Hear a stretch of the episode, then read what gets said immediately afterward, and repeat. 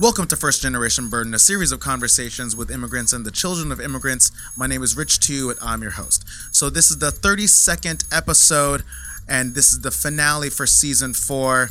No more episodes left within this season. It's been a crazy ride, 10 consecutive. It's pretty wild. Today we have Gavin Allowan, who is a social media art director over at MTV, and also full transparency, he's a good friend and we work together. He is also a fellow Filipino. Shout out to all the new listeners from the Philippines. We've been getting some love on the blogs over there. So we talk a lot about his upbringing over in California, as well as how he found his way over to MTV, making a couple of pit stops, Nike being one of them and Glamour Magazine being the other.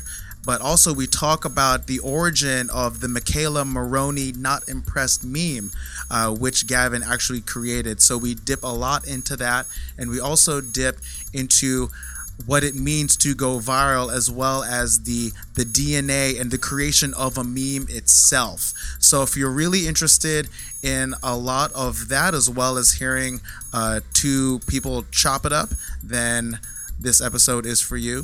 But before we dip into that, I want to thank everyone that got the Cultivator Nike First Gen Air Max 270 Reacts. There's a lot of words there.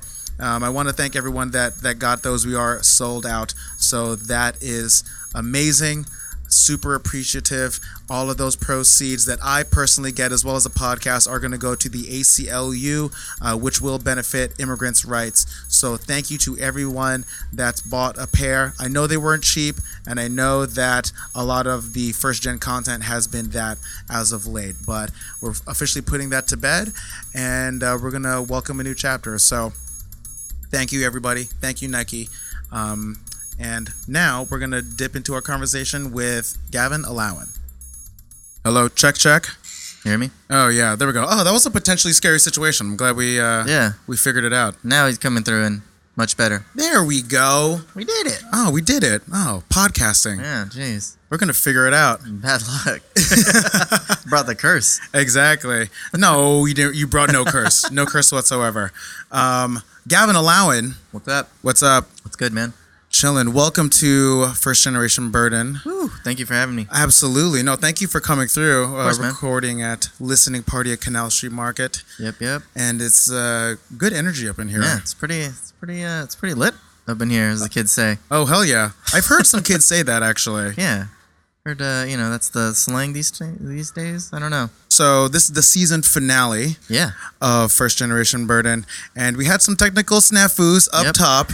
We might have lost some content, FYI, so we might have chopped off 15 minutes in the very beginning. That was beginning. Some good content, too. I'm not going to lie. That was the best content I think we've ever made. All right, we're done. No, I'm just kidding.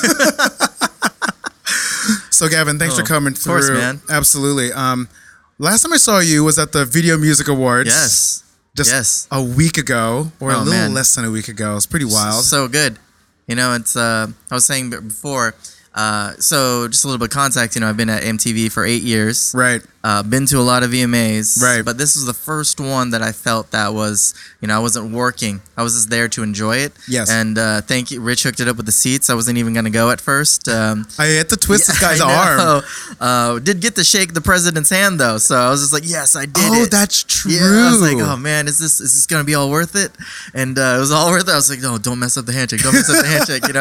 He's just going down the line of, like, the tier level of people. And yeah, that's Gavin. I think I know him, but no, his hand is like less than 5 feet away, but then like immediately beads of sweat just like develop like all over the interior of your hand. Just like, oh god, it's happening. I had to like wipe myself down. Jeez. But other than that, just the first time that I was actually there to enjoy it, and it was really dope. I had low expectations. Yeah. Nothing against New Jersey as a venue, but it's not as shout out to New Jersey. Yeah, shout out New Jersey. Not as illustrious as like in LA or New York even, but those weren't even the ones that I did experience. Again, I was working, but just wasn't as I wasn't feeling the vibe as much. And then this time was just like, yo, when Missy came out. Oh my god. Oh dude, shut it down. Missy Elliott is a fucking icon.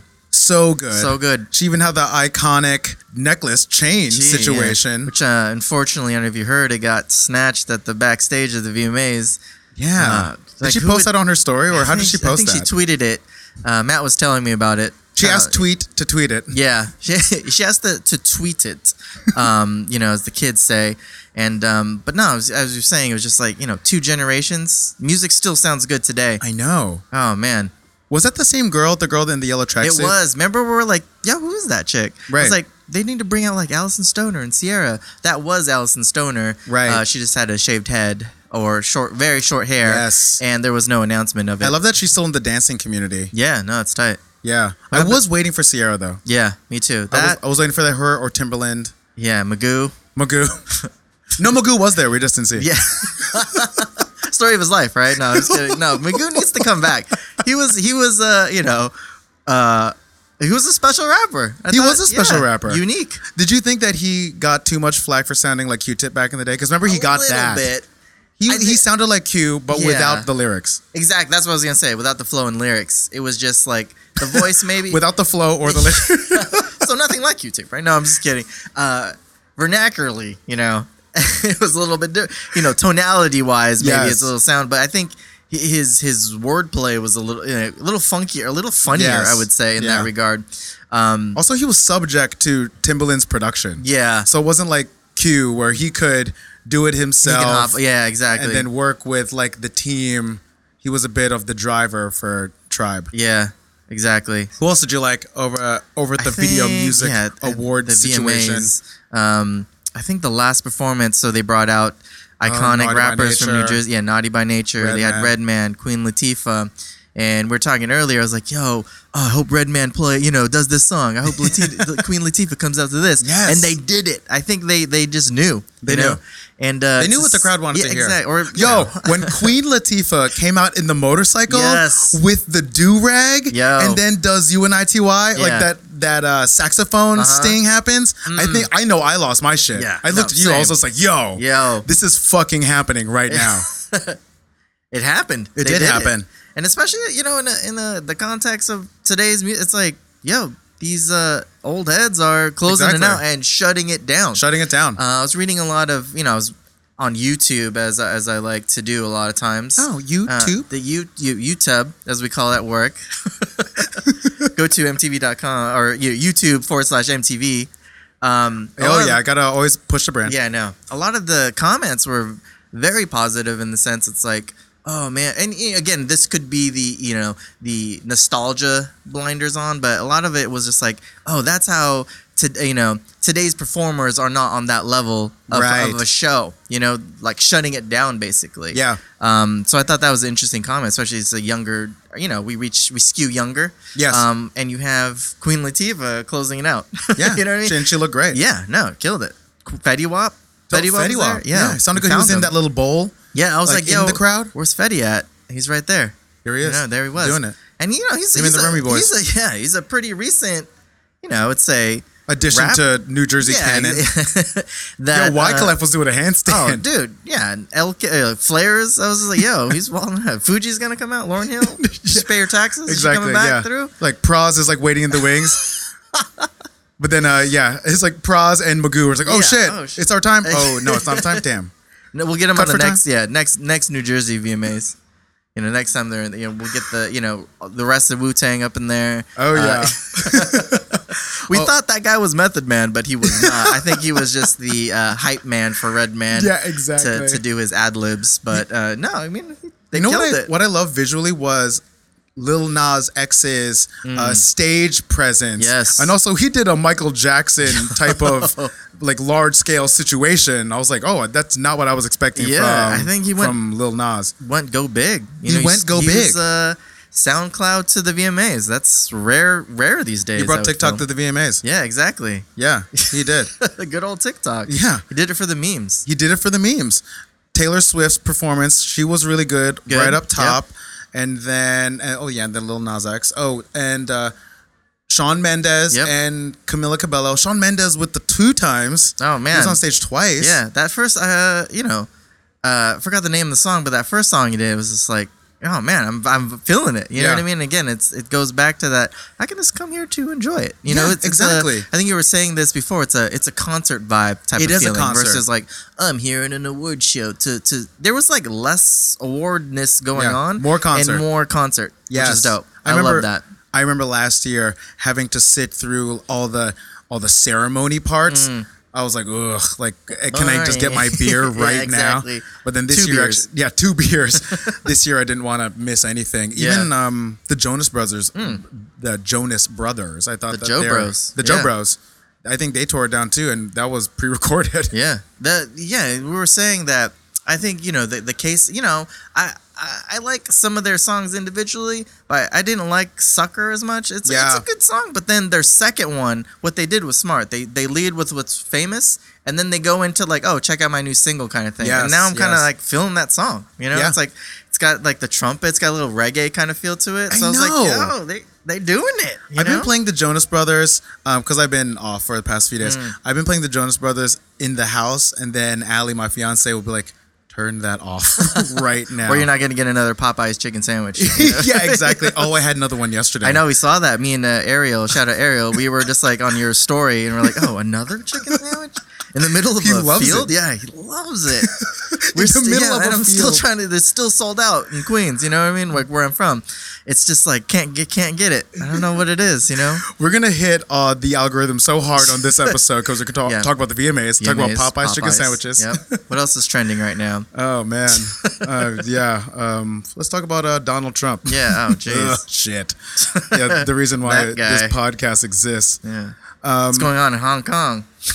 We were just talking about that today. Oh, word? Yeah. That's a interesting situation happening over there. It is pretty great. And, you know, not to diverge or anything, so one of our, you know, coworkers from not Hong Kong but parts of China, I was like, yo, what do you feel about that? I'm not gonna call her out or anything, but I did get another kind of take on it that was not, you know, because typically I'm just reading the news, oh, you know, the government's gonna fucking shut down, you know, Hong Kong, right? And so these protesters are there for their freedom, but then there's two sides to it, and it's always just like, you know, one is this, it's not like the government, China's not going to come and take her because she said these words, but it's like, yo, some of these protesters are wilding out a little too much. You know, it starts off as a protest, and then those certain things like that is what, you know, they're just there to, I think it just escalates a little bit too hard. I'm not saying one side's wrong or the other, you know, obviously, but it's just interesting to come at it where it's like, you know, obviously I'm like, yo, rights, you know, civil rights, of course I want that. But then it's like, Is that the way to go about it in this day and age? You know what I mean? So it was just interesting, just as we kind of were just joking about it earlier, but to kind of see that take on it coming from someone not in Hong Kong but from China kind of thing too. Yeah. So I think as Americans too, we're quick to look at it from an overdog type of situation, and then who is the party that's most aligned with our cultural values. Yep. And I think within that scenario, Hong Kong is closer aligned to American values. And it is, you're right, though. It is important to look at both sides of it and kind of weigh evenly. Yeah, because a lot of it's like, it's great to get the message across when you protest, but when you're shutting down certain areas and, you know, people can't go to work or people from China can't come into work, that those are people's livelihoods, you know, and that starts to spill out a little bit. Outside of the actual message, you know, but I don't think that's covered as much. And it goes both ways, obviously, you know. Right. But it's just interesting to the idea of duality and not hopping on the train, you know, so to speak, the hype train. The hype train. Yeah. Because, you know, that happens a lot, especially, you know, you're talking about America. They like a good hype train underdog story. Oh yeah. Thing too. So yeah, the news cycle here. Yeah. Everyone gets on top of it. Yeah. That said, Gavin Allowan. Yes. It's a pleasure to have you here. Thank you for having me. Absolutely. I know that we've already kickstarted a couple times, but now we're going to flow right back in. Let's do it. For our listeners, I'd love for you to tell us a little bit about your upbringing, about where you're from, a little bit about your family, and then let's dig into your personal story. It. Yeah, so from California originally, I'm a Cali kid. Grew up in or was born in Yuba City, which is close to Sacramento. Right. I don't know if people know that, but you can't see it, but Gavin's throwing up all the W's. Yeah, I know, right? West side's the best side, West Coast, best coast. And then I actually grew up most of my life in a small town called Lompoc, California. And I don't know if people know Lompoc, but it was shouted out in the Fresh Prince episode. Will Smith says, nobody goes to Lompoc, they drive through Lompoc. And I think Vin Diesel said it a couple, he stayed 2 years in Lompoc, the prison. So it's known for the prison system out there and launching rockets because it's an Air Force base out there. Wait, Vin Diesel was actually in prison in Lompoc? In Lompoc, in the Fast and the Furious first movie. Oh, yeah. Got it. They called it Lompoc, which Hollywood gets wrong all the time. Got it. But we know what it is. It's Lompoc. Right. And that was the first Fast and Furious movie. That was the first Fast and Furious movie. Which was the remake of Point Break. Yeah, exactly. But seeing that in Lompoc, in the theaters, everyone was going wild because we did not expect that. We're like, we made it. Small hometown. Nobody hears about it. Oh, but we're in the Fast and Furious movie. So, Shout out to Lompoc, man. Right. Small hometown. Literally, if you go to Walmart, you will run into somebody you know. So that was my, growing up, that was my childhood. I'm the youngest of three other kids. My parents are originally from the Philippines. Mm-hmm.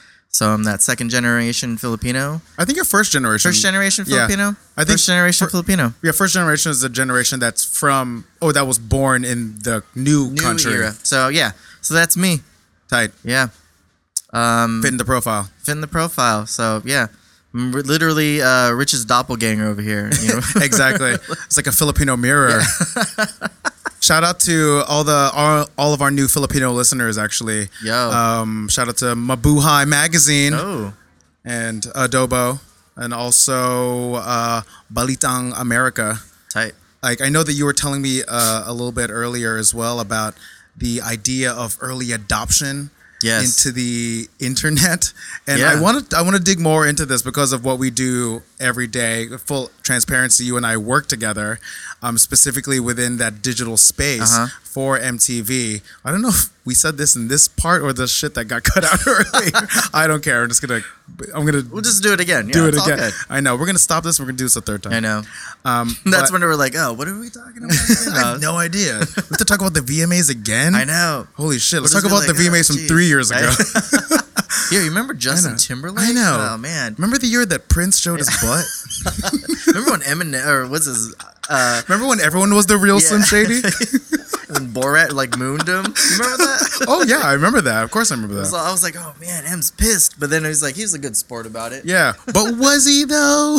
Probably not. It's like how many people want a butt in their, Literally, a dude's butt in their face. Yeah, too. How many people want a nice butt? Yeah, exactly. Oh, I'm sure it's a nice butt to somebody. Well, I'm sure somebody loves that particular butt. Borat's butt. But that said, it was probably a non-consensual transaction that happened in that moment. Yeah. But no, I would say my family was an early adopter of not just the internet, but technology. Yeah. We were talking about this earlier, but there was no I'm not going to go to the Mac store or the Microsoft store now. We early PC users, we would go to computer shows and we would drive an hour out to LA. And there's these conventions where it's just selling computer parts. It's like, how would you, what we think a traditional convention is, but just for computer parts. It's not like tight ones. They're like the manila brick, heavy ass computers. Those things would be at like a Holiday Inn or like a VFW or something. But then it's like, I can, if you need to upgrade your RAM, I can install it. I got you. Know what I mean? Things like that. Let me get that cheese grater. Pop that baby in. Exactly. So it's interesting because, a lot of time, I don't think it was PCs or computers weren't as common as they are now. I would say it was that, but they was on the come up. And we my dad, wasn't the type to just like, I'm just going to go through Gateway and just buy whatever's the default. He would upgrade it. He would have the dope-ass computer. Right. And then my brother had the next one, and I would have the hand-me-downs kind of thing. So every time they upgraded, I would upgrade through the hand-me-down parts. So I didn't even have like a 56K for a while. I had like what does it say? I had like a 15K modem or 14.4 modem. 14.4? Yeah, didn't even have the 36K. I went from 14.4 to 56K. That's a big jump. That's big, especially in the mid 90s mid 90s, early 90s. Yeah, 14 to 56 was massive. Remember, I had a 28, and then 28 to 56. I thought was big. Yeah, and then I went from 56 to DSL. Yeah, when game changer. Yeah, that was a game changer. This is the future. It's like you can download anything super fast. Hell yeah. Like now, my Angel Fire site's going to be so good. My GIFs at GeoCities are just going to load much quicker so people can sign my guest book. So, but no, it was I would say it was, just fucking around on the internet. I would, did you use ICQ? There was like AIM Messenger, but there was one called ICQ. I only started with AIM.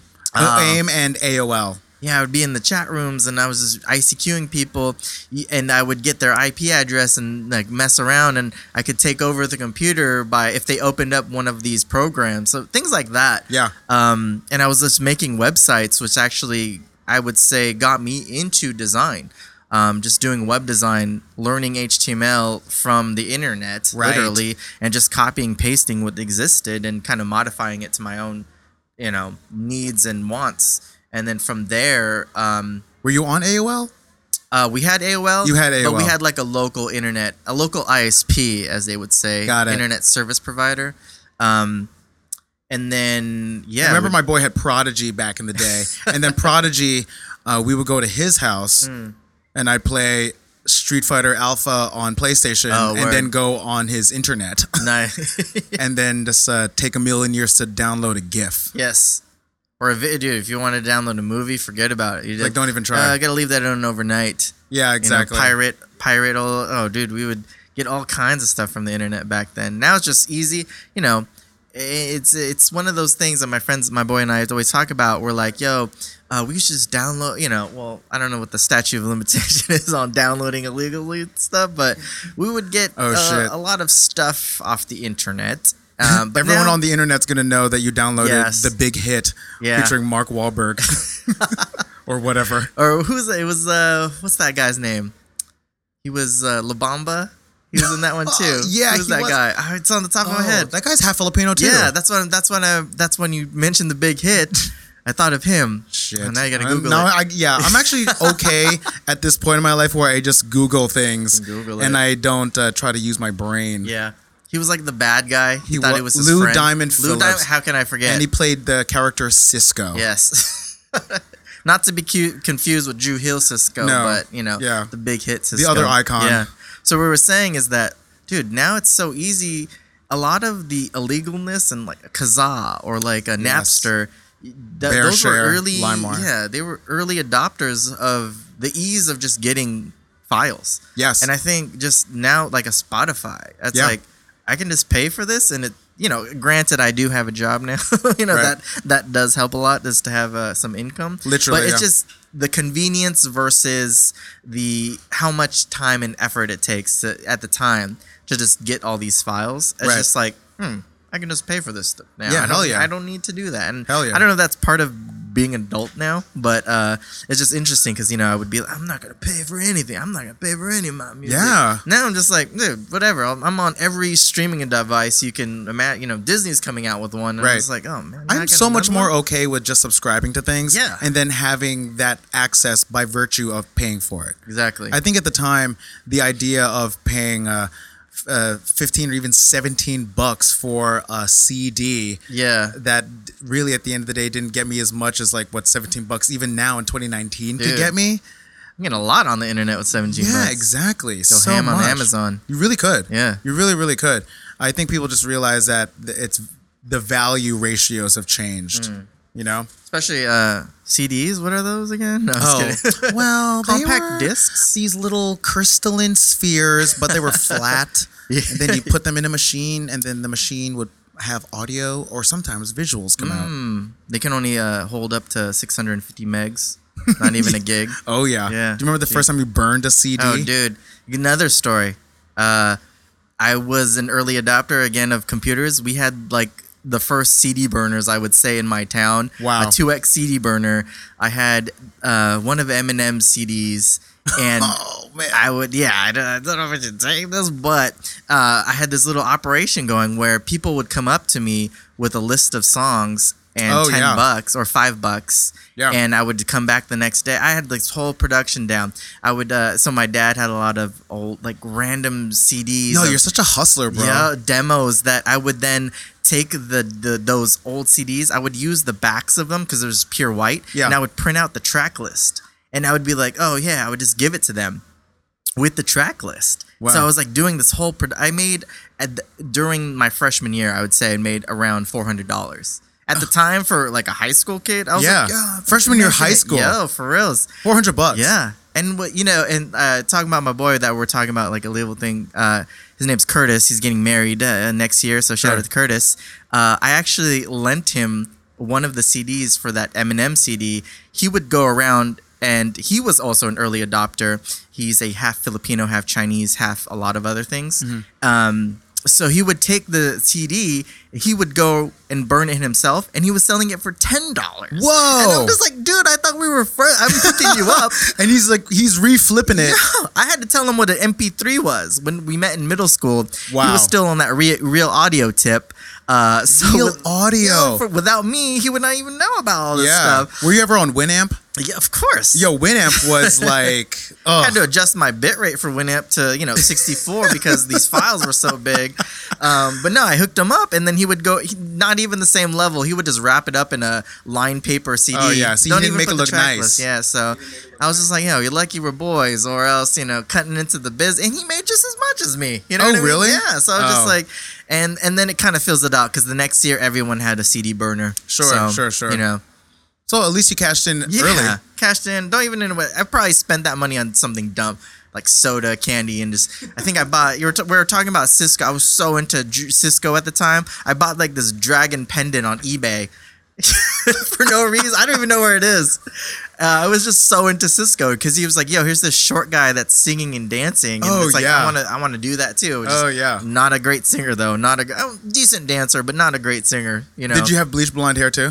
I did not beach blonde, but I did dye my tips blonde. Did you really? Yeah. Oh, I could actually see that.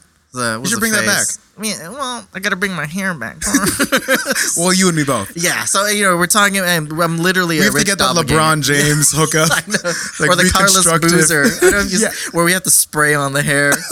I was just telling my girl earlier, I was just like, man, I used to have so much. She gives me haircuts. And that's another thing that my dad would never take me to a barber. Oh, he would just cut my hair and my brother's hair, and that's how we would save money, kind of thing. Got it. And he was just not a good barber. That's so funny. But again, that at the time, I that's like Filipino dad. Oh, is that conservatism? Oh yeah, my dad. Remember, he bought the that vacuum cleaner thing where you actually can cut hair with a vacuum. Like what was it called? Not a shop vac, but no, it was attached to the clipper. Yeah, attached to the clippers, and then they had it on Wayne's World. Oh, what the hell is it called? That's another Google. Yeah, I gotta Google it. I know, vacuum cleaner, hair cutter, the Flowbee. Wow, the Flowbee. No. Oh, I'm gonna blow your mind right now. The Flowbee was this thing. Uh huh. Wow. Yeah, you connect that fucking death trap to the end of a vacuum cleaner, and then you're meant to cut your hair with it. So my dad bought that thinking that he was, saving us time and money. Yeah, time and money. You got to sweep the garage. Exactly. But then nature proved to save me the time and the money. Same. By destroying my hairline. I had hair. So, my dad would cut my hair, and then when I went off to college and moved out, to my own apartment, I would drive to my brother's place. Right. And then ever since then, it's like I just, we were talking about spending money. That's the one I have paid for barber in the past, but that's one thing I'm like, yo, if I can get my girl to cut it, I'm just going to have her do it. Especially now, it's super easy. I can just literally shave it all off. Yeah. Exactly. At the time, I was like, I want, a one on the side and like. Give me a 0-2. Exactly. 0-2 and then shape up. Yeah. And give me the neck shape up. Yeah. And what's funny is just like, as my hair kind of digressed, I would say I wasn't that like when I had it in high school, I wasn't even doing anything cool with it. I was just like, I just had hair. I just want to cut it short. But now I'm just like, now that I want to do something cool with it, it's like just not there anymore. So it's just easiest just to shave it all off. Yeah. So, same. Yeah. Same. I actually like I like a bald head, but I don't mind it. Mine's a little, but it's like a zero if they would, if not like a pure shave, but there's some hair on. Exactly. Yeah, you can tell that there's a little bit of shadow. Shadow up there. Yeah. So dipping back into your beginnings within the creative space. Yes. Because we do have a lot of designers and creatives that listen to this. How did you parlay your early adoption within digital culture as well as digital creation on a lot of levels into something that was you could see as an expression of creativity. Yeah. So I would say, you know, like I said, I was messing around with websites a lot. And then when I went to high school, there was actually a graphic design program. Shout out to Scott Schaller. He was my design teacher slash mentor when I was growing up in high school and kind of setting me right, you know, because, you know, in high school, you're just kind of like... You don't know anything. Yeah, exactly. So he actually took me to a tour with the rest of the class to Art Center, College of Design. Oh, which shout out to Art Center. Or shout out to Art Center, my alma mater, which I ended up going to. And just kind of stayed on that path of like, yo, I want to be a designer. So just messing around in the internet. And then, you know, in his class, learning about Illustrator and type and history of design, things like that, pushed me and kind of like inspired me to be a designer. And then just stayed true to it. You know, I did 2 years in community college. Or 13th grade, as I like to say. And I think that helped, you know. 13th grade. Well, never especially, heard that like before. I said, when, you know, I'm in a small hometown, it's easy to, I don't know how big, you know, your guys' town was, but it's easy to get, like, that hometown mentality, right? Yes. Where you're just like, this is the center of everything. I'm just going to stay here forever kind of thing. That's like a New Jersey thing. Is it? Oh, yeah. Man, I guess this is it's everywhere. It's that same kind of mentality that I'm like, yo, I gotta get out of here. You know, there's more to the world than just this small hometown kind of thing. How far was Art Center from your hometown? I would say 3 hours. It's a 3.5 hour drive. So then I eventually moved to Pasadena and, kind of discovered myself and, you know, again, I had that early adoption to the internet, but then I was doing print. I thought print was like, oh, if I'm going to be a designer, it's magazines or packaging, right, things like that. So I actually started off in print when I moved out to New York. Well, before that, I actually interned at Nike, which is like, right, you know, yes, where we sort of crossed paths a little bit, not literally, but maybe career-wise. I interned there. So I actually, you know, took the drive up there, 10 hours to drive from... Live that Beaverton life. Yes, that Beaverton, man. I was like, yo, Portland's dope, right? It's like, it's not Portland, but Beaverton. It's close by, though. Yes. But so suburban. Super suburban. Like, I've never seen so many trees in my life. Yes. Or greenery.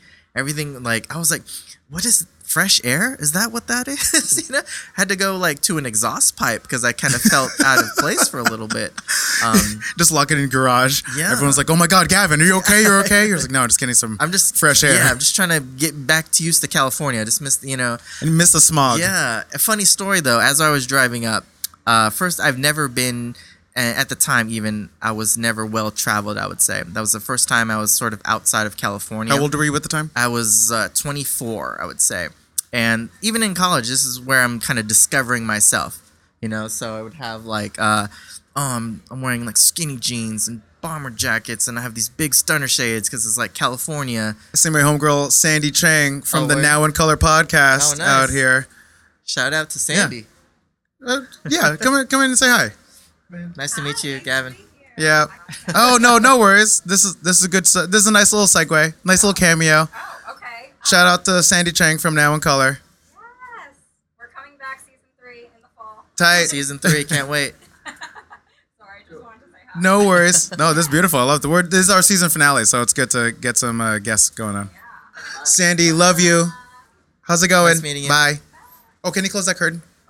Sorry to interrupt that. Good cameo. I kind of forgot everything, so no, I'm just kidding. No, I was saying at the time, this was when I was just like kind of discovering myself. So I'm decked out, bright, colorful, you know, I got my colorful Nike dunks on, and I'm in this out of middle of nowhere and driving to, you know, Beaverton. Yes. Never been up there in my life. I stopped to get some food. Granted, this is not even in the city yet. Hella trees around me. And then I go into this restaurant, and it's literally like the movies where there's people talking, and everyone drops their knives and forks and plates, and they all turn because they've probably never seen, like, you know, a Filipino brown person like myself, especially one that's trying to, you know, look all LA at the time. And I was just like kind of taken aback. I was just like, oh, what's going on? Kind of thing. Like, why is everyone staring at me?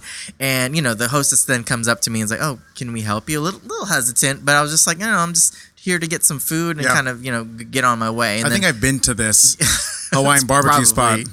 And then after that, it's like, as soon as I was like, oh no, it's chill, everyone just kind of resumed conversation a little bit. So there's definitely a record scratch. Yeah, exactly. There was a record scratch. Someone dropped all the plates in the back, you know, because they were just shocked to see a person of color. Like, oh my God, yeah. What's happening out there? And that was my first experience, even before I got to Nike. But then once I reached the campus, met a gang of people, yeah. Great people.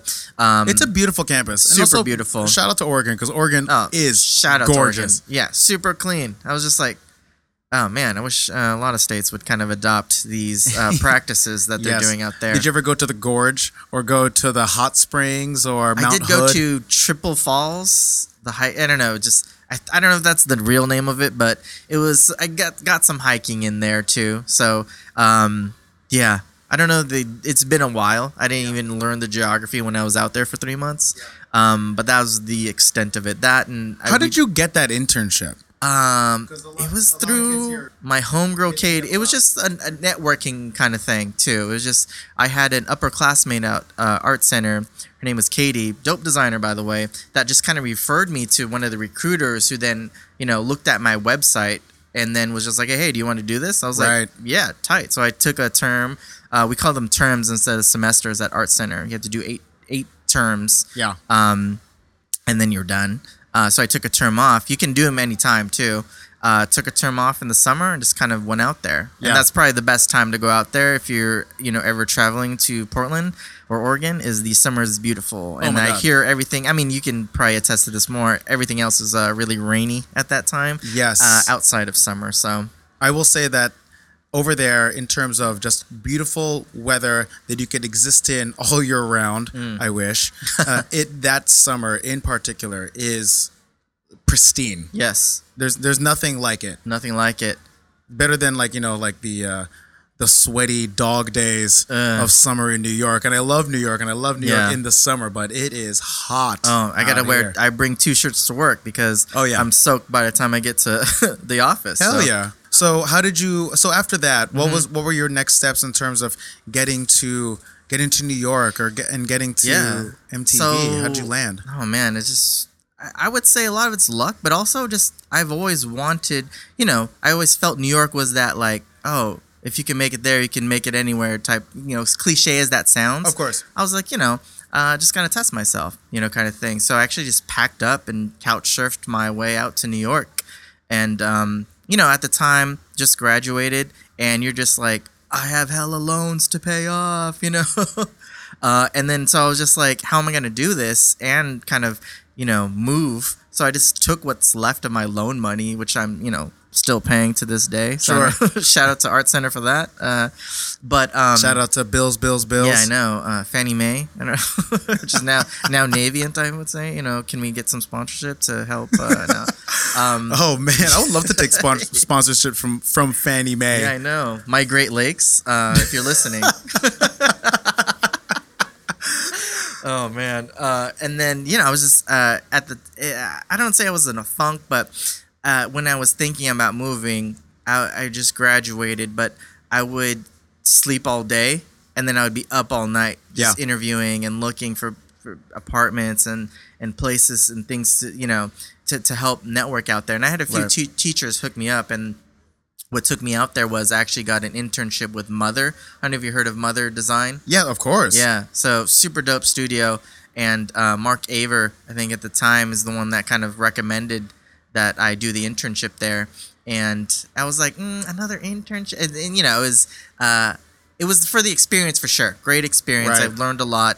But then, you know, at the time when you're kind of trying to pay back your student loans, you're like, I'm going to take Nike paid me $22 an hour and I'm making $50 a day now, you know, and I just moved to a new city, an expensive city, and just couch surfed. But you know, at the time, that's the New York trek. That's the New York trek. You got to do it. You got to do it. And a lot of it, again, you know, reach out to your teachers because they're a great resource, not just from learning design and you know the technicalities of a program, but they have students that cross paths with them that are that you know all over the place. So I would say you're talking about you know how do you get into places. Teachers are a good resource that I don't know if it's like a duh kind of thing, but I feel that's one thing that maybe gets overlooked a little bit. It does. Your mentors.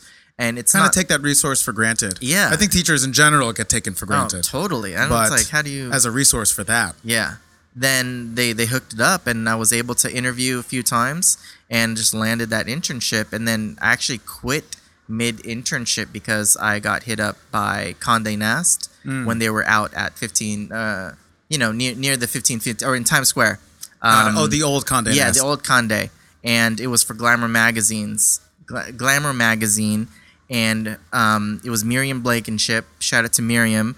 Was the ad sales or the design on the kind of not brand side, but there's two. It's like the ad sales side. So it's like selling the magazine and then the actual magazine content, if that makes sense. So I was on that ad sales side, and I was like, yo, I can make money off this. I'm freelancing. Like, I'm going to quit this internship, which was not recommended, at the time. But I went from that into, I would say it's, that's the more corporate in-house type of route. Yeah. And not a lot of people feel that, but I was like, yo, I'm all about that in-house kind of life now. And I think it's a valid path. Yeah. Obviously, because there's community there. Exactly. And also there's a steady stream of work there. And a sense of like, you can grow. You can experiment. You can try new things versus maybe a studio. You can do that within the design process. But at the end, it's got to be a certain look, a certain level of quality versus, I'm not saying that the quality is bad in-house, but I think there's a more of an adaptive process, which, I'll talk about later as an MTV days. But right. I was able to kind of create, establish my own design process there, and as I'm learning to be a designer who I want to be. Yeah. How do I do that in a fast-paced place or something like this? So actually, yes. Quit the internship and then went to go, trying to make money over here kind of thing too. Got to. So that was the first time I was like making some real money out there, and it was for a print magazine kind of thing for of all places. Yeah. So I did that for about a year. And then what got me back into digital was that I then took a side route, did like a pharma company, which I don't recommend. It's just not my thing in terms of content. Sure. But I did learn a lot on the digital side. Sometimes it's good to know what you don't want to do. Yeah. And so that you can close the door on it. Exactly. But now I could say, oh, I'm a digital designer. I have a digital portfolio. Yes. And this is at the time when, like, I don't know if you remember, the iPad was announced. And then I actually went back to Condé because they were launching on the iPad. And you remember all those digital magazines you have to download? They'd be like 3 gigs a piece. Yes. And you're like, and looking back on it, I'm like, why did I download that Each individual magazine had their own brand too. Yes. So you had to download their app. So annoying. Yeah. So I would say Condé Nast was one of the early adopters of just interactivity with not just GQ magazine. They had like a dope magazine experience, right. But knowing when to swipe up, knowing when to swipe right. I think that helped inform how we do a lot of our actions on our mobile phone. So from there, I then was there for 8 months because like now I'm digital. It's making like that digital money. Right. But then I saw making that Bitcoin. Yeah, that Bitcoin cryptocurrency, as they say. No. But then, learning a lot, but then I see this opportunity for MTV, don't know anyone there. And it's one of those things that I always tell people when they see opportunities and they don't have a real in, what's the harm in just applying? Like nothing bad can come about than trying. Sometimes it doesn't even take an in. Yeah, no, it doesn't. It just takes the will to try. I think, don't be afraid to fail is one of my mottos. Absolutely. And as cliche as it is, a lot of people that I've met along this journey you would be surprised. Like older people have this stigma where it's like, oh, is this the perfect email? If and I'm just like, what's going to happen if they read it? They're just going to be like, okay, they're just not going to hit you up. And it's like, they're not going to harm you physically. Right. Or, and then the only mental pain you can do is just on yourself. And then the older you get, though, I think that there is that fear. There's less of that that courage. Because when I look at,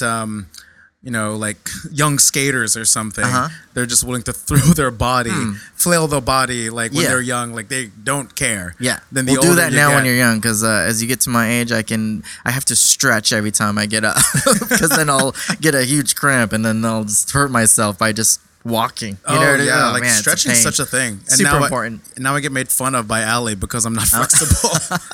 Come on, Allie. You got to do them like that? Yeah, come on. Why you got to do me dirty? I did see you was doing those windmills, though. And little B-boy over here, man. Oh, well, I'm on vacation. So naturally, you naturally, took a beanie. I was trying to spin on my hand because I had them okay when I was younger, and I was always more of a style guy, and I just wanted to feel the joy of spinning on my hand. I hadn't done it because it's hard for the listener. You're jamming your fucking elbow into where your kidney is, into that space. You're trying to trying to balance yourself, and then B, you're trying to spin around while you're balancing, while you're uncomfortably jamming your elbow, and your wrist is at a 90-degree angle, and if you're not flexible, or if you don't weigh like 20 pounds, then it's hard. So I was trying to do it, and then I was trying to post it on social media to give myself accountability, to be like, okay, flex on the gram a little bit. Not even a flex, it's more just like, no, I did it, so I put it out there, so now I have to start to get good at it. So by Labor Day I will be better. No, it's all practice, right? It's all practice, yeah. Yeah, but the idea is just, you just got to throw yourself out there. And I think if you adopt it early enough, you will then not have that stigma as you get older. Exactly, because now it's like, you know, if, I'm doing this now, but whenever I'm applying or I see an opportunity, I just do it. I've gotten to a flow where I'm just like, nothing bad can come about. The only thing is not trying is the only thing that can be detrimental to the whole process if you just don't try, and then start to conjure up all these like fears of like, oh, if I don't get it, or if I say the wrong thing, you know. Obviously be as clear and concise in your message when you're hitting these places up, right? Obviously, but then that comes about. It's practice, right? It is practice. And I just was like, you know, I'm doing it, you know. And there was a few other places that, you know, and this, granted, this is a spot I was comfy at. In terms of making money.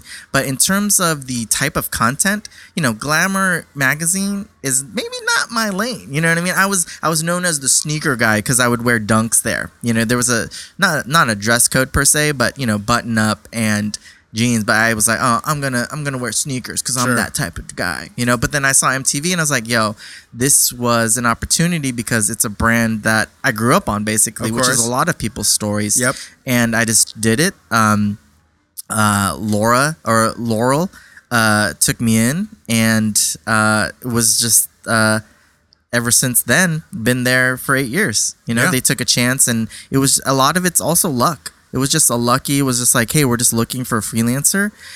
Was doing websites at the time, and then from there, I was just like, yeah, I'll do it. You know, learning HTML because I said I was a web designer, you know, kind of thing. But that's the nature of the game. You say you do something, and then you go learn it. You know, especially now, dude. You can, you know, not to say that learning the programs in school is important, but it's like, oh, I can go learn a new 3D program if I wanted to on YouTube because there's so many tutorials, there's so many resources now that there's no excuse not to try to apply to something, you know, a place or a brand that you feel that's inspiring to you.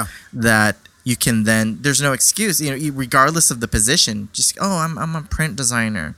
Well, it's like, no, you're a designer. You can kind of adapt to any situation. Absolutely. In that regard, so. But that's why I've always respected you, is because I know you to be a prolific creator and also like a great ambassador of the brand. Thank you. As well as a person who is willing to take the latest resources and engage early, going back to the early adopter mentality, engage early and use all the tools that are available now, and you don't want to you don't let rust gather. Exactly. You know, you always got to be moving. Exactly, and that's why I appreciate you, and I appreciate working with you. Yeah, jeez, didn't know I felt that way. No.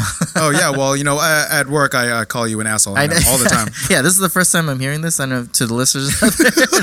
I only praise people publicly when I can get credit for it. No, it goes back to what I was saying earlier, being in-house and an early adopter of the internet. I'm just like, oh, social media. I was just making content on the side, and my biggest claim to fame on the internet. I want to talk about this. I'm so glad you're talking about this because I need to bring this up. I don't know if people out there, or, you know, younger or older listeners, I made a meme called "McKayla is not impressed." Yes. And this was around the 2012 Olympics. And then it just blew up. It was being BuzzFeed front page, Yahoo front page, right. Fucking Engadget. I don't know. There's all those properties were just reporting on it. And it was just me in my pajamas, in my underwear, in my fucking apartment. Yes. With this looks funny. If I did this, and just created the Tumblr, which yes. is shout out to Tumblr. I wish it was more popping these days, but great platform to just create a blog and creativity. I just did it. I did the first 20 or so. And I was like, oh, this is funny. Again, this And then it traveled. It traveled. Literally the next day, I was being hit up by... not Bleacher Report, but Bloomberg and all these sports networks want to I did an internet show. I guess this is the second podcast. I did a video thing, back in the day for this, just explaining my process. And what's interesting is you don't know where memes or who makes these memes these days, especially now. Memes are popping up. There's 10 new memes as we're talking right now that somebody created that are popping. So okay. So walk us through the process. Yeah. And for the listener, so McKayla Maroney. Yes, she was an Olympic gold medalist. Yes. But what happened was in one of her events, she got silver, still killed it. But she made this face that was just had some stink face. She had a little stank face to it. Didn't like it. Didn't like the situation. Yeah, the context is, it's called McKayla's Not Impressed. So using her cutout of her figure, I then just photoshopped it. Into scenarios where you're like, no, that's not impressive. Right. Things like that. But where did you find the photo? Was that you just saw that? It was just on the internet. Got it. I just saw a new random news site that I was browsing. And again, I've had other Tumblrs and meme type content that, would pop off, but not to this extent. Yes. Or this level of, I don't want to say creativity, but as simplicity. You created the equation for people, and people saw what the equation was. And again, this is based. I don't know if you heard of Kim Jong looking at things. That's another meme, or Spock looking at things.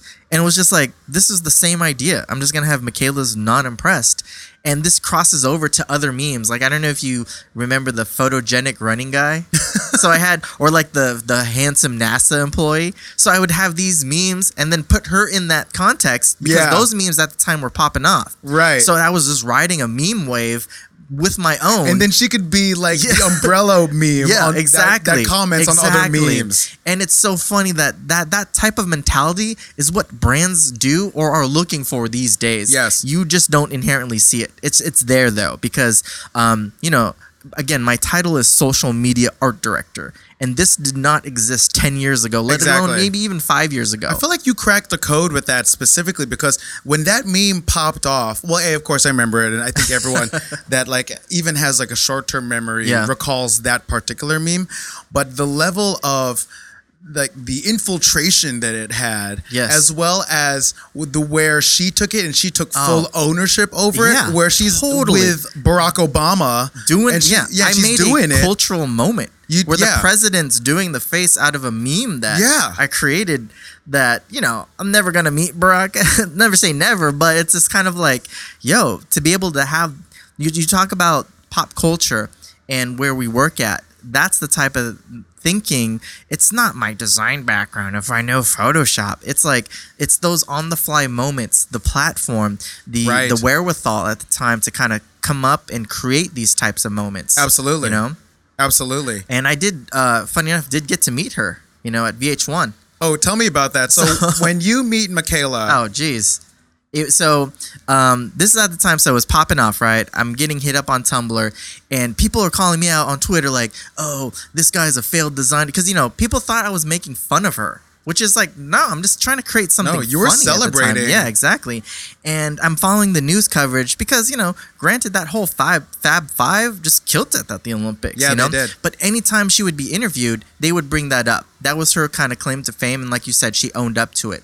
And then from there... VH1 had her to do some interview stuff, and they were like, oh, you're the dude that created that? And I was like, yeah, I just did it in my, I was just a freelancer at the time too. and they were like, hey, she's coming in, we want you to meet her, blah, blah, blah, blah, blah. And, you know, this is that time I'm doing coverage and whatnot, I'm just looking at people's tweets. Yeah. And so I finally meet her after their interview, and I'm like, hey, I'm the guy that created it. And she's just like, you know, I was just like, oh, what is she going to say? Am what if she was like, asshole? Oh, can you show me the Photoshop file? Yeah. I'm so curious. You know, actually, you owe me. What do your layers look like? Yeah, exactly. I have entitled one, which is your cutout. And then... Oh, my God. Man. But no, it was super chill. It was all love. It was just like, yeah, I was like, first thing I said was like, hey, I just wanted you to know I'm not creating this because I'm making fun of you. I just thought it was a funny moment. And she's like, no, I never took that. And if anything, it helped define me outside of just being a dope. It gave her a brand. Exactly.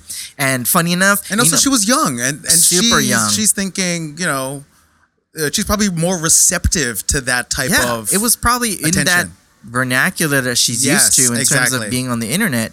And then, funny enough, you know, I'm talking to her and people know. It's like, oh, that's the guy. That's the guy.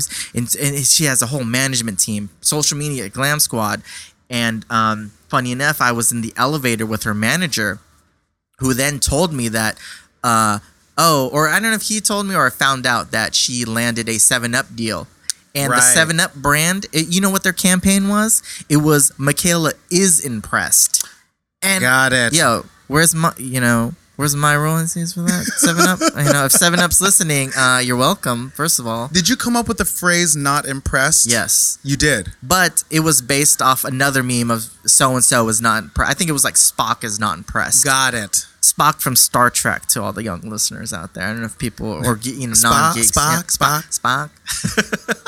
But it was based on that. So it's not original in that sense. Yeah. But I guess the combination of her photo. No, but you created the parts. Yes. You assembled the pieces. I assembled the parts, and, you know, like I said, I did the first 20, put a link out to download the PNG file, and then got like 10,000 messages. I didn't have to run the Tumblr anymore. I just had people upload it themselves. It kind of ran itself. But what I didn't do and what people do now these days is, like, I get that 7-Up thing. I go back. I know I'm joking about it, but did not make any money off this moment. Right. You know, I was getting 1 million hits. And have you found, is there a brand that has actually done well to pay back to the originator of a meme like that? Or is it more just now, let's recreate what that meme is, but within our space, I think, or make the thing ourselves?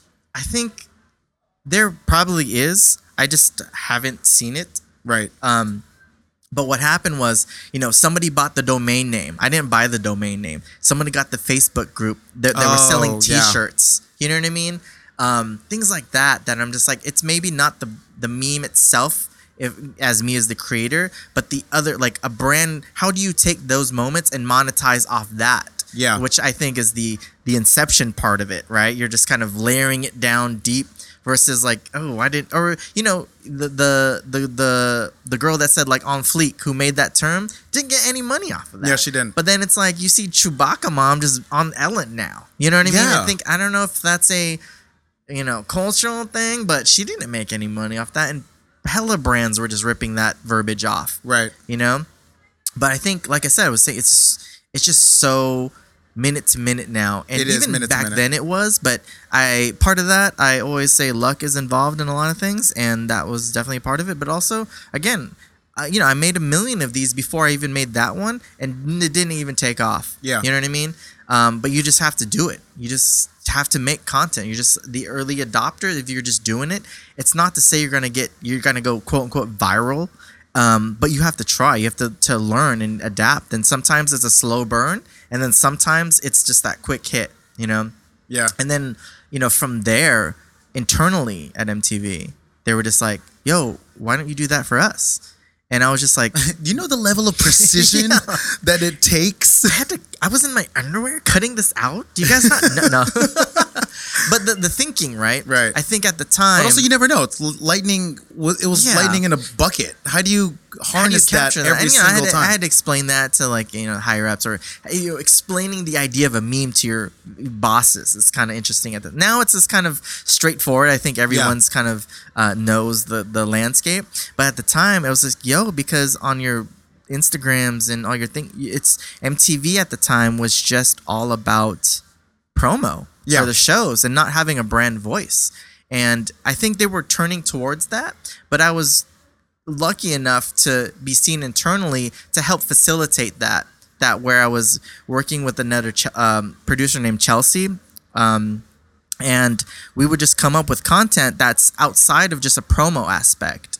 And she would come up with the copy, and she would know it was trending, and I would come up with a visual. And then from there, it was like, oh, you don't have to just be MTV the TV on Instagram. You can just be MTV Instagram. Right. You know what I mean? Like, and maybe those are what people are know you as a brand, and not necessarily, you know, granted, you know, I grew up on MTV, but I'm a little older now. You know what I mean? Right. Versus kids and these days. And I'm even older than that. We're just young at heart. Yeah, exactly. You know, Asian don't raisin though. So Asian does not raisin. That's true. Like, but, oh, my kidneys. Yeah, I just feel it physically. That's all. You know, I just feel it, look like it, and also wake up feeling slightly deader. Yeah. I get gout just looking at red meat. You know what I mean? Going back to my Filipino side. I'm just kidding. But what I'm saying is that these brands now, these legacy brands, can redefine themselves because they have a presence on YouTube. And it just goes back, not necessarily a meme, but how you create content for a brand-specific platform. And I was able to kind of adapt and flow my way into... to the company, you know, in that company, being like, oh, I'll be the social art media director. Right. I'll create content for a YouTube channel. You know, things like that that are not necessarily a known or a known job, if that makes sense, right? Because that really wasn't a title back in 2012. No, in 2012 it didn't exist. Probably. Doesn't exist now. I'm just making it up. Yeah, exactly. No, I've seen a few, but you know, because as social media, it's like, oh, this company's looking for 10 years experience. Like, Instagram's not even 10 years old. It's like, what are you talking about? Yeah, yeah, we're all just figuring it out. Go to my GeoCities guest book page. Is that what you're talking about? You know what I mean? My AIM screen name is that, because that's all social media was at the time. It was just Messenger. Yeah, that's true. Versus now, it's like you can define yourself of who you are online. You know? What do you think about companies, and just trying to break out the conversation a little bit. Yeah. What do you think about companies in general that are more about hitting the trend or hitting the algorithm and responding to what trending topics are? Mm. So you'll create content that is meant to hit the wave, but then content that isn't the wave. Yeah, I think there's two parts to it. One is like, is your team nimble enough to create those on the moment, and you know, think of things that are like, I'm gonna take that cultural moment or trending topic, and I'm gonna expand upon it so it becomes a new thing. Yes, and it takes a certain amount of people, I would say. Versus, you know, I'm thinking of it from a corporate level, right? Sure. Even though we are internal and we have a team, small team, essentially we're this big ass company. And the bigger you are, I feel it's a little bit less nimble in that regard, right? You got to go through approval process. And I think that's where you have to hit the slow burn of what you're talking about earlier, that second phase. It's like, all right, we might not be able to hit it right away, but here's what we can do in the long term. And then that's our take on it, if that makes sense. Like, we're not going to, you know, I don't think you should just be like, oh, that shit's popping now. We got to just, you know, Popeye chicken's popping now. We got to do something with Popeye's chicken, right? You can't do it, because then you're going to look not as sincere. You know what authentic? I mean? Yeah, sure. You're going to look kind of like you're like, oh, I'm with the kids. You know what I mean? Right. I'm talking about on a brand Popeyes level. Popeyes are for the kids. Yeah, exactly, right? Versus there's already a billion memes out there that are already created as you're having a conversation about that. Yeah. You know, but that's not to say you can't be part of the cultural moment per se. Yeah. But I think you got to approach it from your resource level and how big you are. You can't just do that low-level meme, because someone's already made that as we're talking. You know what I mean? Someone's already done this. Yeah. They've already made 10 of them as we're talking about Popeyes. There's 10 new ones now. But then it goes back to, like, how do you ride that wave from a bigger corporate level? Even though we're small internally, it's about having those ideas, but then maybe define it in a way that's like, okay, we're touching upon it, but we're creating something new from it, and not necessarily just riding someone's hype. If that makes sense. Yeah, that makes sense. So I think that's the way to go about it. Unless you're nimble enough, and again, it depends on how you are structured as a brand. Some are just like, yo, I can look at that and tweet it because that they trust that person to tweet something funny. You know what I mean? Right. So there is levels to it. But in terms of, you know, it's all dependent. Is it a YouTube thing? Because then maybe you have more time because YouTube tends, like, I was like, oh, this video is 3 years old, but it's now being recommended to me. You know what I mean? Things like that you can. Because that content has longer shelf life. Exactly. Versus like, once it's past my IG feed, I'm not going to go back to it. Yeah, there's no way.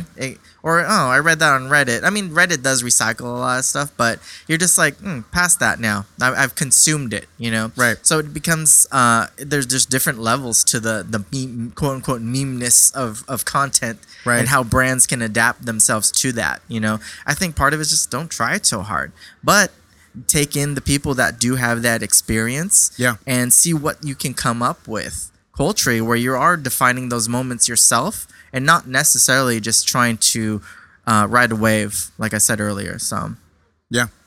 What's your favorite MTV moment? So many. I know. Just in terms of like, you have to narrow it down to one or two. I have a couple for sure.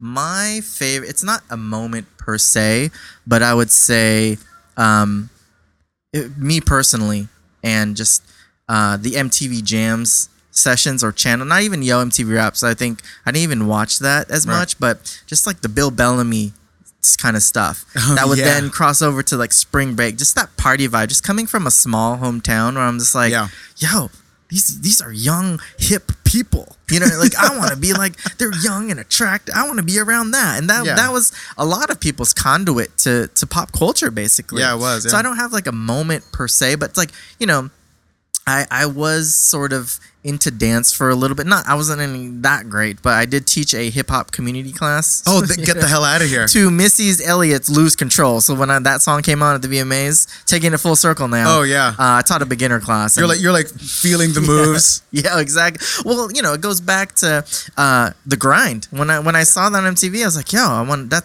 that's what I wanted. I want to do some dancing, you know? Yeah. And then grind funny enough, grind is classic. Funny enough, we then, my friends and I created an Asian American club, and we did a cultural assembly dance where we did hip hop, and there were some breakers in there. Of course, it wasn't me. And then I did a bench dance, which is a Filipino dance. Oh yeah. Oh, what's that dance called? It's not the tinikling. Not the tinikling. Yeah, the subli. I don't know the name of it. The subli might have been the one with the candle. The candle dance. Yeah, we did that. The fire hazard. Yeah. And then what the fuck is the bench? I'm googling so much. I just know it as the bench dance. Right. So I did that in high school, and actually then dabbled into. My dad actually built two of those benches. Oh, word. Yeah. They're not. It's like they have to look where you're like, oh man, you can fall anytime. Basically, the bench dance is you're dancing on a small narrow bench, and you have to lift your partner, the female partner, and spin them around basically. So I was. Sayaw sa bangko. Oh man, see. There you go. That was it. There's always something death-defying or like a little bit dangerous about Filipino dances. Because the tinikling, the candles, you could set yourself on fire at any moment. Or the tinikling, you could get your ankles broke at any moment, or you could fall off a bench. And isn't there one where one has the sword too? But if you go that extreme, you know, the other dancer has a sword and they're trying to court the princess, and there's she has a maid with an umbrella. So there's so many people. There's so many things going on. Courtship back then was very different. There were swords involved. It was not pleasant. You had to fight people, and it was basically Scott Pilgrim, but 500 years ago. Yeah. And not as geeky. You know what I mean? Not as video gamey. Exactly. But yeah, I think those moments, again, maybe I'm just at a blank, but I just, those type of programming, it was just like, I can't let my dad watch, my parents let me know I'm watching MTV Jams because Two Live Crew is on, you know what I mean? Or even like Uncle Luke is being wild. And Dr. Dre and Snoop Dogg, you know what I mean? Like, exactly. Again, being from the West Coast too, I was like, oh man, are they going to buy me this cassette tape of, Dr. Dre and Snoop Dogg? Am I going to get MTV's Party to Go mixtape? What about a moment at MTV? Just in terms of work? Well, what I actually want to hear about is Bobby Shmurda or something along those lines. Yeah, well, being in the social media game, gifts were a big part of Tumblr. Right. I did get to gift out Bobby Shmurda. I think this is before he went to prison. This is right before he went to prison. Yeah, well, obviously it didn't happen after he went to prison. Yeah, I'm just like, cell block 10, and I need to make some gifts of Bobby. Is that cool, officer? But he was just, you know, officer. The Shmurda dance was big at the time, so just, yeah, it was. I just had a DSLR, just took photos, and again, it goes back to the nimbleness of it. Capture those hip moves. Yeah, just hip and hip. I would just record it, GIF it out in Photoshop, and then post it on Tumblr. Yeah. And again, that was just because of the role at the time was just that small. I would work with music and talent. So I would then get to meet, like, you know, I've met Justin Bieber, Demi Lovato. So I get it's like being in it for that long. I'm like, oh, I guess that is pretty cool to meet celebrities and I think make gifts cool. And take photos of them. Absolutely. Yeah. Miley Cyrus. Oh, hey, I'm just making a gif of Miley Cyrus. You know what I mean?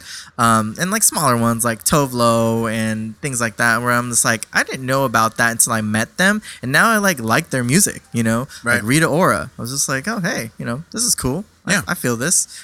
So those type of moments, yeah. Again, I've been there for so long, you kind of forget. Absolutely. But I think that's a big part of it. It's just kind of that, like, yo, this is my job, and I get to do social media and do this with a celebrity, you know, which is not a dream for a lot of people, but that could just be like, yo, they pay you to do that. You know what I mean? Yeah, they pay you to do that, which is interesting, right? It goes back to that social media job title, which is like, oh yeah, as long as you.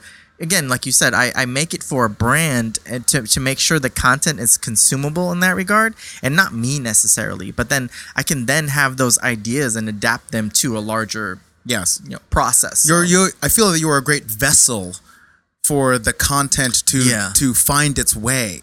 You know, I think that of a lot of great creators.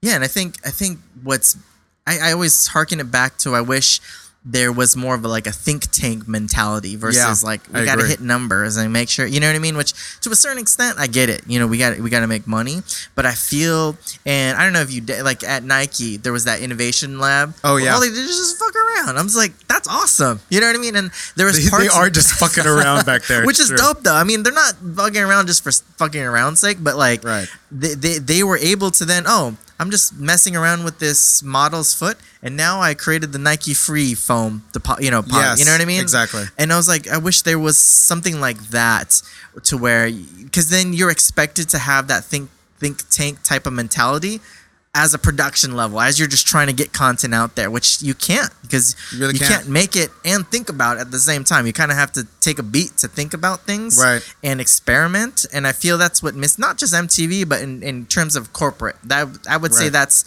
a little bit of the downfall in that regard, is you do have some flexibility, but not when it comes to, you still got to make stuff at a certain time. You know, there's a deadline for that too. And I think that's the newsroom part of it, like the Jeff Daniels newsroom aspect of getting out that type of content, because you do have to literally maintain the platform. You have to crank.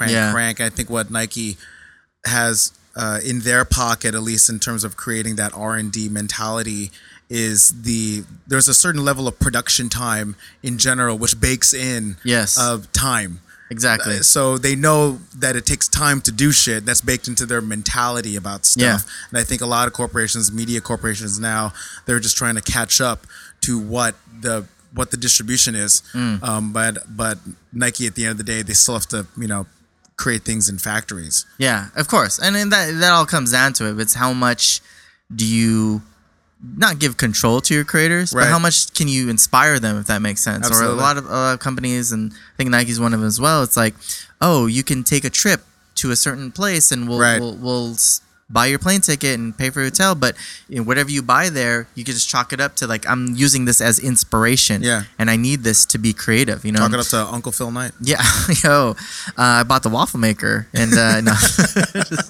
But you know, you've been in my office, even your office. I was like, you just got to surround yourself. You got to with energy. Exactly. If the company's not going to do it, you just kind of got to do it yourself. Absolutely. You know, don't let that deter you from being inspired yourself. Just because a company maybe might not be that, you still have the means to kind of create your own lane. Absolutely, if that makes sense. And just talking how I was doing flash banners and websites to making a meme that popped off that then kind of defined or allowed me to define what I want to do to a certain extent. Absolutely. Right? But I had to frame it in a way that was like, yo, this is important because...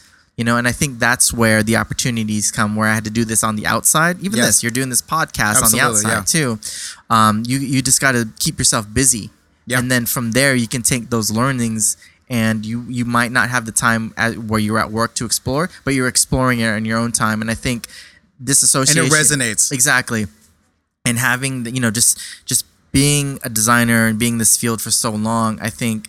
I don't know if a lot of people get caught up in this, but it's sort of like there's enough work-life balance. I get it. But as soon as I leave work, it's not like I'm not thinking about content or design. Maybe not right. for the brand or my company, but just being a creative. I think you can't not associate that yeah. in this field, which is a good thing, though, because I think people naturally as designers and creatives are always thinking on the fly. Yeah. And not on the fly, but always thinking about it on the go and outside of work. And it's like, you know, depending on your situation, like we said, how can you bring that into that creative space to then just make yourself happy at your work? So yeah. I'm not going to work being like, we make YouTube shows, man. Yeah, exactly. But that's why I love working with you, because it's so fun. Yeah, there's actual like, joy I'm like, in the shit that we do. I can make these funny emoji type animations. Yeah. For you know, I'm having a blast. Yeah. Oh, thank you. Yeah. And it's like. I would do this outside of work already. I would be trying to do a brand or a YouTube show or, you know, not unlike a podcast and whatnot. So it's good that we're in a field where I'm just like, I don't have to think about going to work as I'm going to work. You know, granted, you know, I do have a family now, and so that kind of does weigh on my mind. Yeah, I do want to talk about that, actually. Yeah, little Zoe, she's sick, so get well, Zoe. This is a little shout out to you, too. Oh, Zoe. I met Zoe for the first time today. Yes. She's so beautiful. Oh, thank you. Half Japanese, half Filipino. So. Oh, so cute. So how has fatherhood changed you and changed your creative approach? Because that's something that's a bridge that I personally have not crossed yet. And then every time I meet a creative that I really respect, and they are actually parents. Yeah, you know, they usually have a slightly more mature mindset. Yeah, no. And I'm so curious. Like, well, how is that? I don't know if I'm mature then. Yeah, no, I was kidding. That Hawaiian shirt says differently. I know, right? You know what it is? Here's how I think. Change doesn't come right away. The responsibility, obviously, of raising a human is it's work, and I'm not taking who I am creatively or as a person. I'm not letting that take a back seat, because right now I'm at a time where she's still growing, if that makes sense, and I'm not going to be like, well, now I got to be all buttoned up. I want her to experience all these things. They're like sponges, you know? Right. So in that regard, I think, and you know, shout out to Kanako. She's the baby mama. She holds me down. Shout out to Kanako. Yeah, without that, I would probably be like, oh, I don't know where Zoe would be at right now, probably. Right. But she really holds it down. And I think allows me to then... you know, how can I express myself in a way that Zoe knows that this is who her dad is? Yes. You know, and I think it's a learning process. I haven't figured it out yet, but, you know, we'll try to go to museums and, you know, not random story, but funny. It's just, you know, this is the time where they're learning. So they're very sensitive in that regard. So it's like, yeah, you want to let them experience as much as possible. And I just hear like a couple of like, oh, why would you bring a baby to a museum? They're not going to even understand anything. Well, it's like, motherfucker, because they're sponges right now. Yeah. They're not going to know the nuance of this, like, you know, Keith Haring thing. Yeah, you know exactly. what I mean? But visually, they'd be like, yo, that looks dope to me. Yeah, they're not going to get that Edward Hopper was super sad. Yeah, exactly. And you should feel sad by looking at his work. Yeah. But it's just like, they can also touch things. They can feel things, you know? Exactly. So it hasn't changed me yet, per se. But again, the responsibilities. But it does weigh where it's like, I have to raise a family. But again, it goes back to like, as long as my job doesn't feel like a job, right? Then I'm happy. But at the same time, I have that fiscal or like there's money responsibility. There's a real world shit going on. Yeah. Real life responsibility. Yeah. But in terms of that, I'm just like, you know, I want her to dance. I want her to listen, to play. I play a lot of video games, so I want her to experience that too.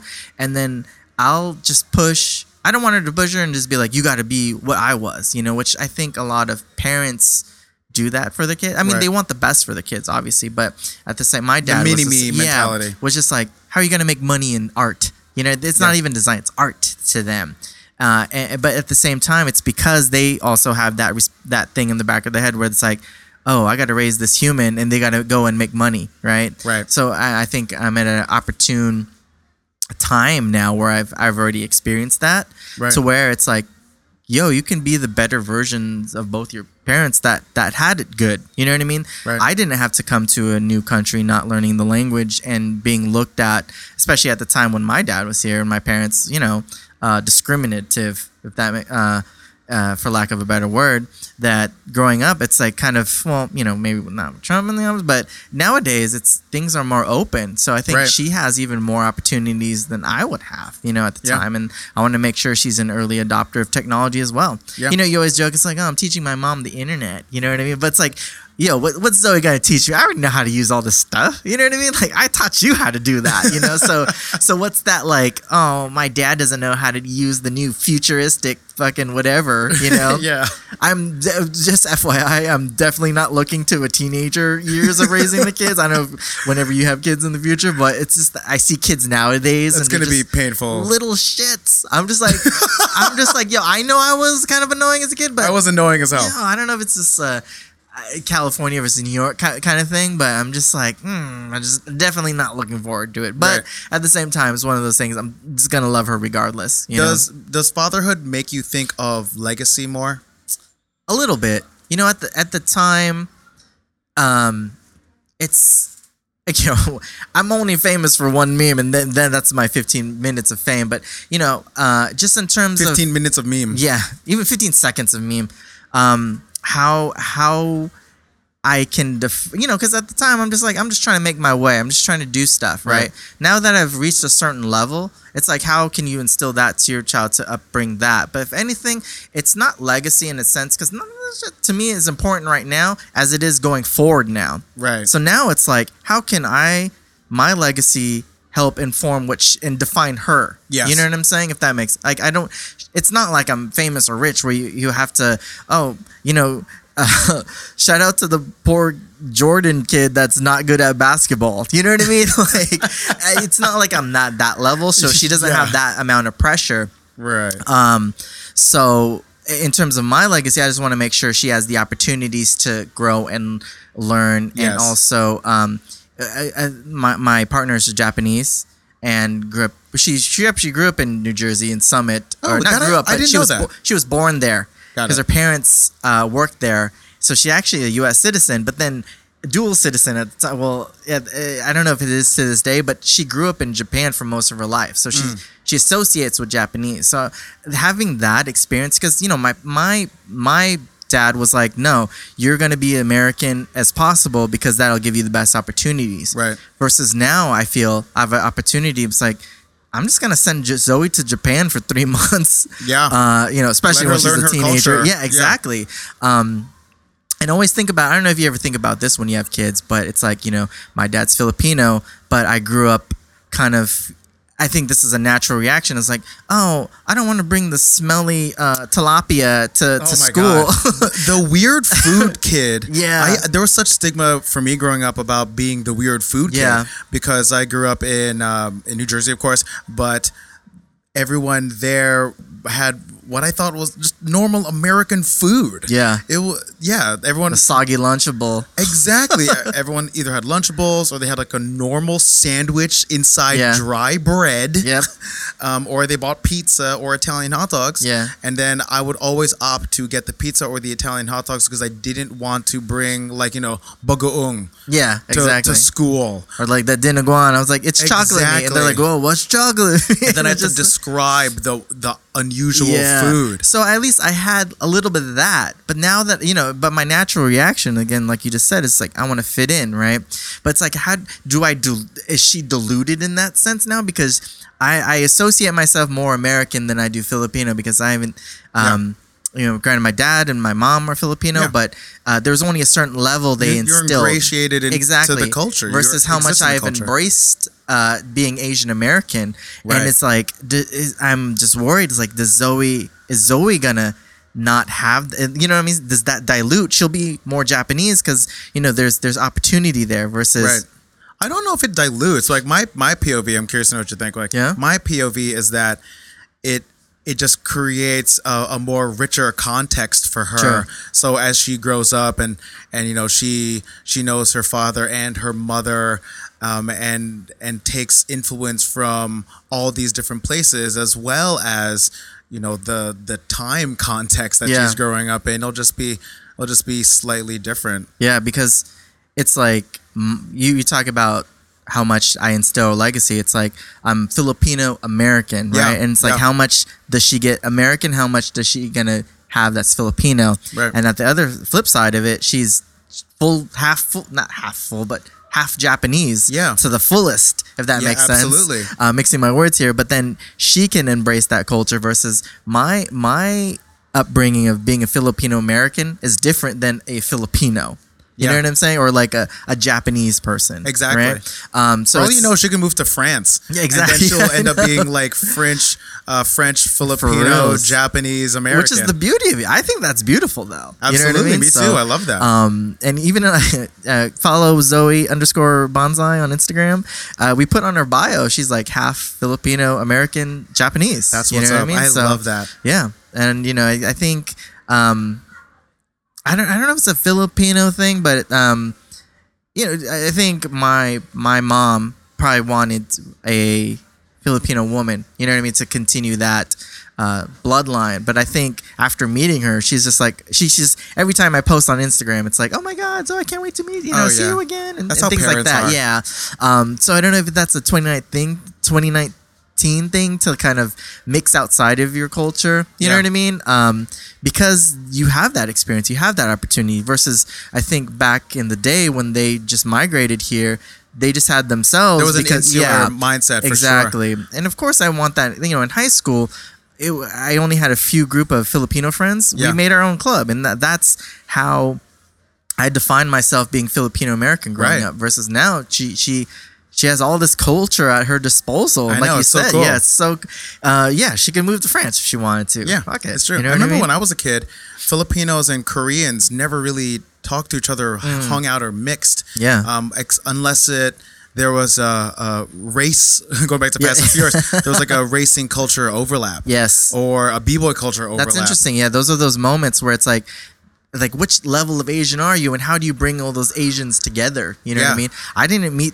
I grew up in a small hometown. There was probably some Korean people there, but never met that many until I moved to Pasadena, and it was 90% Korean at my school. You know what I mean? Exactly. But then it's I would still feel like I'm in a majority versus, you know, it was all white, black, Hispanic, and Asians were the minority. But going from kind of a minority race to a majority, you know, where it's all Asians at art school, but then you're still a minority because you're that 1% in that, you know, is all Korean, then Chinese. Yes. The Asian identity is so complex. Yeah. Do you watch Glow? No, I haven't. Is that the wrestling one? Yeah, the wrestling one. I have not. It's in my queue. Gotcha. So. It's so good. But then in season 3, the Asian actress, and I'm blanking on the name. I'm not going to Google it. But she's not Lou Diamond Phillips, so we know that. So. Yeah, exactly. Definitely not Lou Diamond Phillips. So we've eliminated one. Yeah. But there's an episode about her growing up in Vietnam. She tells a story and then she talks about actually the overt complexity of the Asian identity. It's so fascinating. Gotta check it out now. Yeah, hell yeah, it's so good. It's kind of reminds me of how Master of None opened up.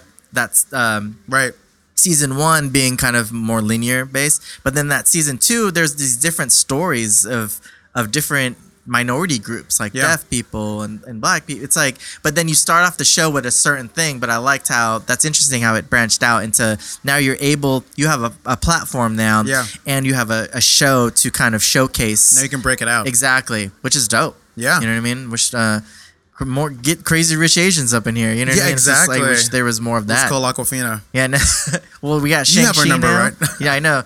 Granted, well, you know, I was doing the festival circuit. Got to meet her. She's super dope. You know, super chill, and all the success that she's had now, just breaking out, being. And she's in Shang-Chi. She is in Shang-Chi. Yeah. She's at the forefront of what it means. We talked about. To be the new Asian. Yeah. That we're not just like, you know, we talked about, we're joking about. We're not the best friends. Yeah. And we're not the nerdy math person. Exactly. We're not going to fix your computer. We're not even the docile. I can. Although Gavin could probably fix your computer. I know. But I think we talked about this at work. You know, just there's the Asianness of it, but being Asian male, I think there, and you've probably talked about this, has been done, but it's like the idea of masculinity in Asian men. You know what I mean? Absolutely.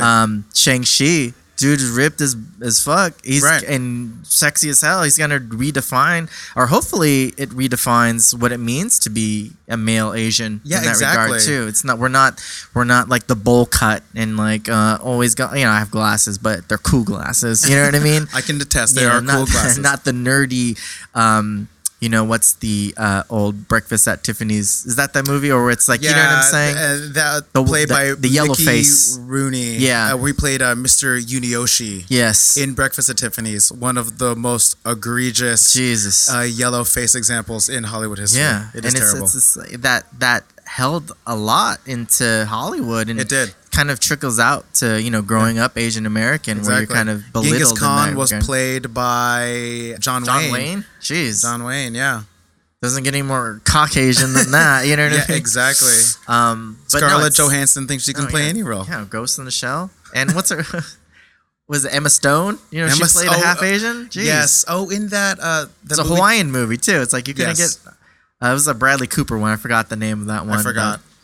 But it's just interesting. And it's redefining, and you know, we have Timothy De La Ghetto. It's like people, you know, I look up to from that YouTube space. I felt YouTube good that we work on that platform, but also I think Asians were an early adopter of that. That I think so too. They're making their if Hollywood or people are not going to tell these stories, then they can do it themselves, kind of thing. Yes. They can redefine what it means to be an Asian American male or an Asian woman, you know, like an Awkwafina kind of thing. That they're just as funny and, you know, good looking and cool, I guess, if that makes sense. As any other race. And they can be, we can be cultural harbingers too. Yeah, of course. And hold it down, and also be an example of...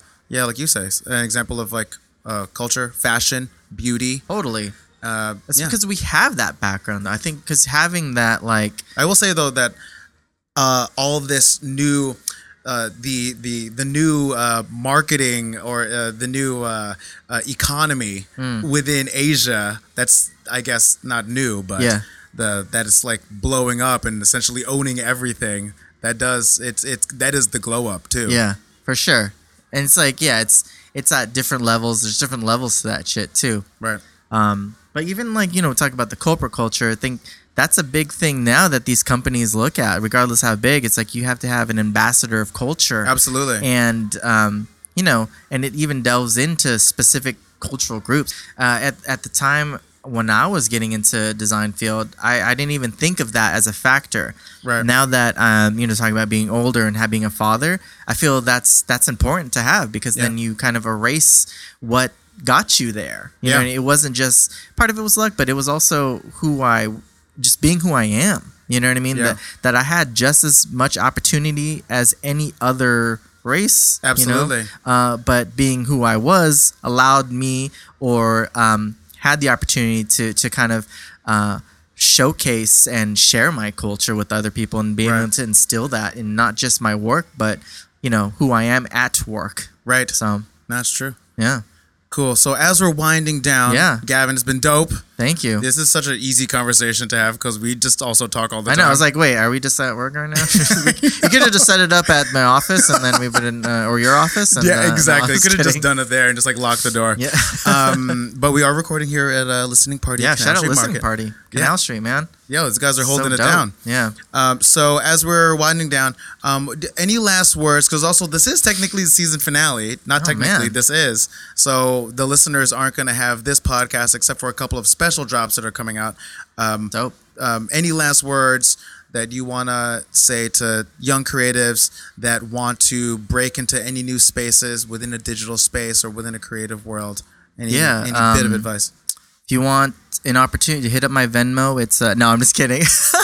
No, I would say we harped on it earlier, but I feel it's that mentality of don't be afraid to fail regardless of your situation and who you are and what you're trying to apply to, because not trying for something is more detrimental to your career. You know what I mean? Like, especially ones that just get out of school, you'll have a sense of cockiness, obviously, because you're like, oh, I'm gonna change the world with design and whatnot. But just remember that, you know, as you're growing and going through your career, that, you know, going to school it's not gonna define you per se. You go to school to learn how to learn, if that makes sense. You go to school to learn how to learn. Yeah. So when you're in your dream spot or a place that fits, which I think is an important thing, is a cultural fit and who you are as a person and type of content you're working on. It's like, you know, we talked about pharma. It's like, is that what you're into? You know, or like, are you tobacco ads or what you're into kind of thing? Right. And if you are, cool. If not, don't, you know, just because you're paying doesn't mean that's who you are. You know, think of it as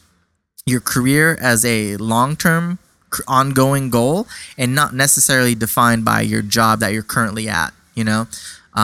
You always have that opportunity to discover and rediscover and redefine who you are and what you want to do in life. So don't let anything hold you back in that regard. And networking is important. You know, always be humble. All the cliche stuff. All the cliches. You know what I mean? Their cliches actually are effective because it's actually kind of true. That's why they say it. You know what I mean? Just pull up motivational posts on Instagram and then. Right. But it's true though. A lot of that, I think it's kind of even talking it through. You know, I never thought about it until I'm actually like in a podcast room like this, right? Or when I talk to like young interns at Viacom, I always tell them kind of the same thing I'm just saying now. That it's not going to be defined to where you're at now, but always think a little bit ahead. You know what I mean? It's a what is the term? It's not a sprint. It's a marathon. It's a marathon. You know, with several sprints inside of it. Yeah, exactly. I mean, don't get me wrong. You're gonna sprint the hell out of it. You better stretch out those hamstrings, I know, man. Because you don't want to cramp up. Because you know, otherwise, yeah. But and just make sure that this is especially in the creative field that. We have the most opportunity to be like, hey, this is not like I don't go to work because it's work. It's because I actually enjoy going there and interacting with people like Rich or like an Ariel, which is our coworker. Shout out to Ariel Weaver. Yeah. Shout out to the digital design team. Shout out to the digital design team. Yeah. Hell yeah, fucking doing it. But it's like, yeah, it's like it's going there to hang out, you know, and that's the best place to be where you don't feel like this is work in the traditional sense. So agreed. That's just my advice. Just, you know, be limber, be loose, do the best you can whenever you can. Thanks for coming through, brother. Of course, man. Thank you for having me. This has been an amazing experience. Oh, awesome. I love that. Hope for season 11, right? Yeah, exactly. Oh, we're gonna be the Big Bang Theory of cultural podcasts. Do you ever have two people at a time? Is that a question? Yeah, no, I have. I've had up to three. I've never done four. Dope. So I've had a three-way conversation before in here. That's awesome. Yeah, hope to do more just because the actual capabilities here allow me to do that. Yeah. No, shout out again, listening party. Fucking dope. That's what's up. All right. Peace. Later. So thanks to Gavin for stopping by and helping us close out season 4. If you want to find some of his work, you can go to yopanda.work or it's at yopanda on Instagram. So check out his stuff. He's really awesome. Good dude. You can find this podcast at Apple Podcasts, Spotify, Anchor FM, Stitcher, SoundCloud, wherever you get your podcasts. Please rate us and drop a review. It does help. Spreads the good word. Go to firstgenburden.com for all the episodes. On Instagram, we're at firstgenburden. You can find me, your host, at rich_tu on the various social medias. And also thanks to everybody that got the Nike Cultivator First Gens. We are officially sold out. Got that update during... the podcast recording with Gavin, and it's exciting. Can't wait to see everyone posting all their stuff.